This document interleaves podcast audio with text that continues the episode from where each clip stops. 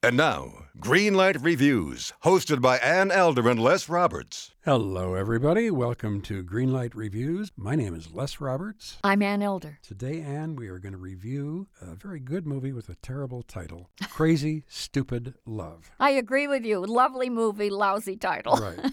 this stars a bunch of very, very good people Steve Carell, Ryan Gosling, Julianne Moore, Emma Stone, and Kevin Bacon. And Marisa Tomei, forgot about her. Mm-hmm. So there are a lot of good actors in this film. And I've got to tell you that for the most part, this is a very sweet, nice, soft pedal comedy slash drama. It's about a couple, been Mhm. married for 27 years. Mm-hmm. Steve Carell and Julianne Moore, they play Cal and Emily. We meet them in the first scene. They're out to dinner. He says, What do you want for dessert? And she says, I want a divorce.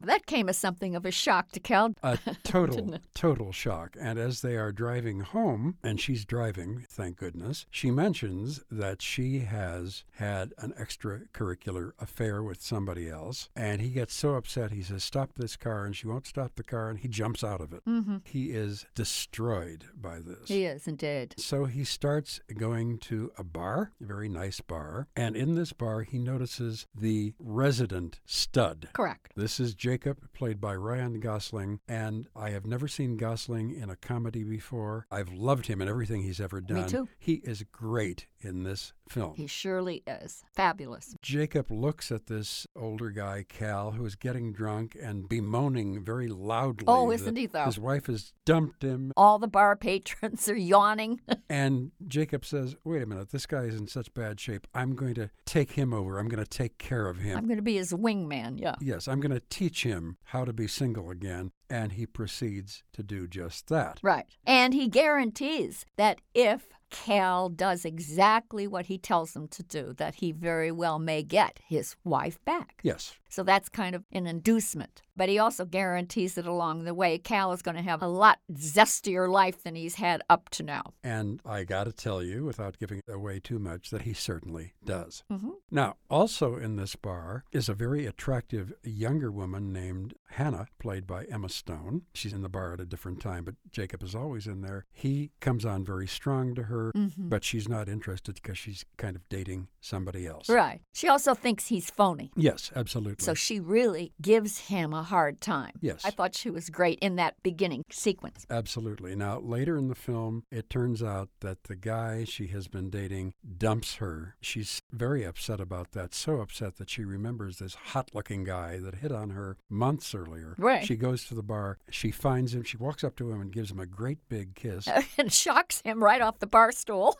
it would have shocked me, I got to tell you. These are two such attractive people, and they're so good in this film. So I'm immediately very, very delighted with this film. I think that when you have two kind of unlikely screen lovers like Emma Stone and Ryan Gosling, it can go two ways. It can either, you know, be a dud or the electricity can fly. And I think it flies all over the place here. They are magic together. And I believe that the whole centerpiece of the movie, which is their sequence after she goes to the bar and plants that big kiss on him, you think that the movie is going to take a very sexy turn. What happens is these two individuals end up spending the night together, but they talk about themselves and about all the things that amuse them or about their secrets and about their insecurities and about what makes them laugh. And they have the most joyous night. And all of a sudden, Mr. Super Stud, Jacob, has found himself falling in love with this magnificent creature. You know, what a movie. In the first scene, when they go back to his place Uh-huh. and he takes his shirt off and she looks at him and she says, Oh my God, you're photoshopped. Because Ryan Gosling has a great physique. And that's a very funny line. Well, it's all adorable with It them. is. It is. There's such a nice authenticity to these two actors. They know how to act their parts. There's nothing phony about what they do. Right. Now, there's another romance going on in Sure. this film that we need to talk about. Okay. Robbie, played by Jonah Bobo, is a 13 year old boy. He is the son Mhm. of Steve Carell and Julianne Moore. Right. And he falls totally, Oh, yeah. helplessly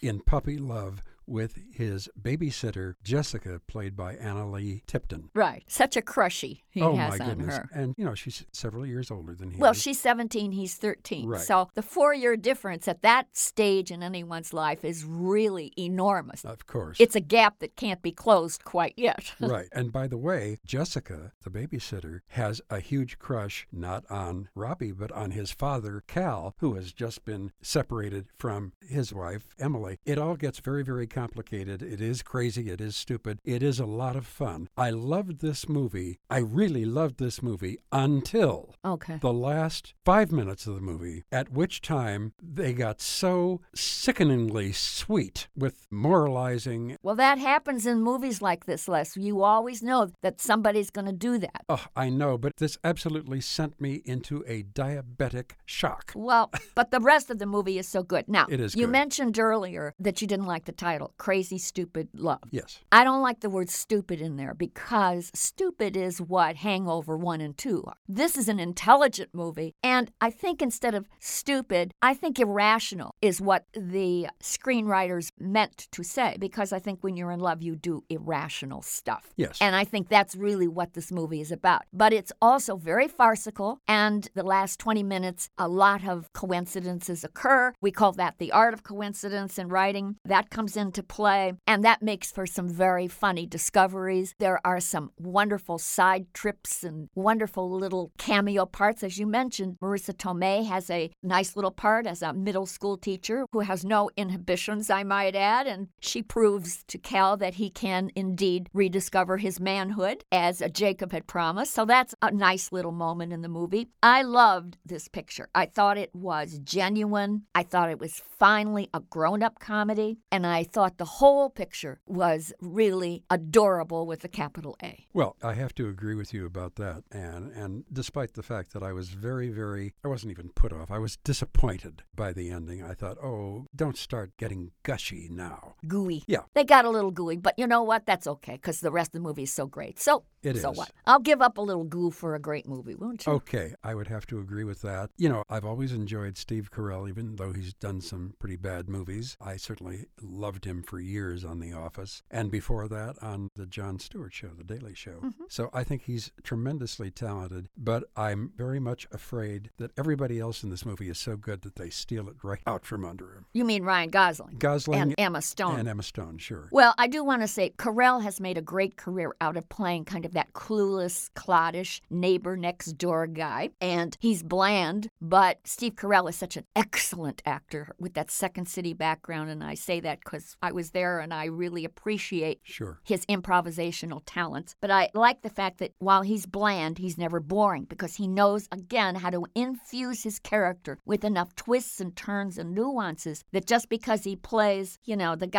with the bad suit and the bad tie, that doesn't make him a dull, boring human oh, being. Oh, not at all. Not at all. So he's lots of fun in this movie. But again, the energy of the picture comes from the young lovers, played by Emma Stone and Ryan Gosling. I do want to say I liked Julianne Moore in this movie quite a bit more than I usually do. Yep. I think she checked her actressy ways at the door At the this door, time. right. And I really thought that she was into the character and she played it very real. And I like her when she's not affected and playing it all grand and artsy. So I thought she was very good. So, based on all of those compliments that I just gave it, I have to say that CSL Crazy Stupid Love, I don't like that title, is a smart and funny flick, a cut way above the usual comedy. So, for me, it gets a real solid green light. It's getting a green light from me too. Again, I was disappointed by the way they did the ending, but you know, when you sit and just enjoy the heck out of something for an hour and 45 minutes, you can put up with something that they do at the end that you wish they didn't. So I am giving this a very approving green light. Good. Two green lights for Crazy Stupid Love. We are going to be back to talk about another film. It may be crazy, it may be stupid. You never know. You got to come back and visit us again. Until that time, my name's Les Roberts, I'm Ann Elder. and Greenlight Reviews is crossing their fingers that you're going to have as good a time as we just had the next time we meet at the movies. Hi, this is comedian and writer, and let's be honest, I do a lot of things. This is Dino Tripodis, the host of Whiskey Business, the podcast not so much about whiskey as it is one with whiskey. Yes, we drink and talk about whiskey, but we do so much more with so many interesting people. For example, we talk to comedians like Greg Warren. You know, I don't want to brag, but let's just say I can walk into a Red Lobster and get whatever you know, I think the pause right there is probably more important than the word. Amazing athletes like boxing champion Buster Douglas. When a fighter's down and he's looking for his mouthpiece instead of trying to get up, that's when I knew it was over. Yeah, yeah, right? And yes, Bigfoot chasers. Do you believe in Bigfoot? And if so, does he really eat beef jerky? the Bigfoot thing is people have seen these, and, and, I've seen a lot of compelling evidence about it. It's Whiskey Business with Dino Tripodis. Join us for what we call a good conversation with a good pour. You really can't ask for much more than that, can you, people? Check us out at whiskeybusinesspod.com, a proud member of the Evergreen Podcast Network.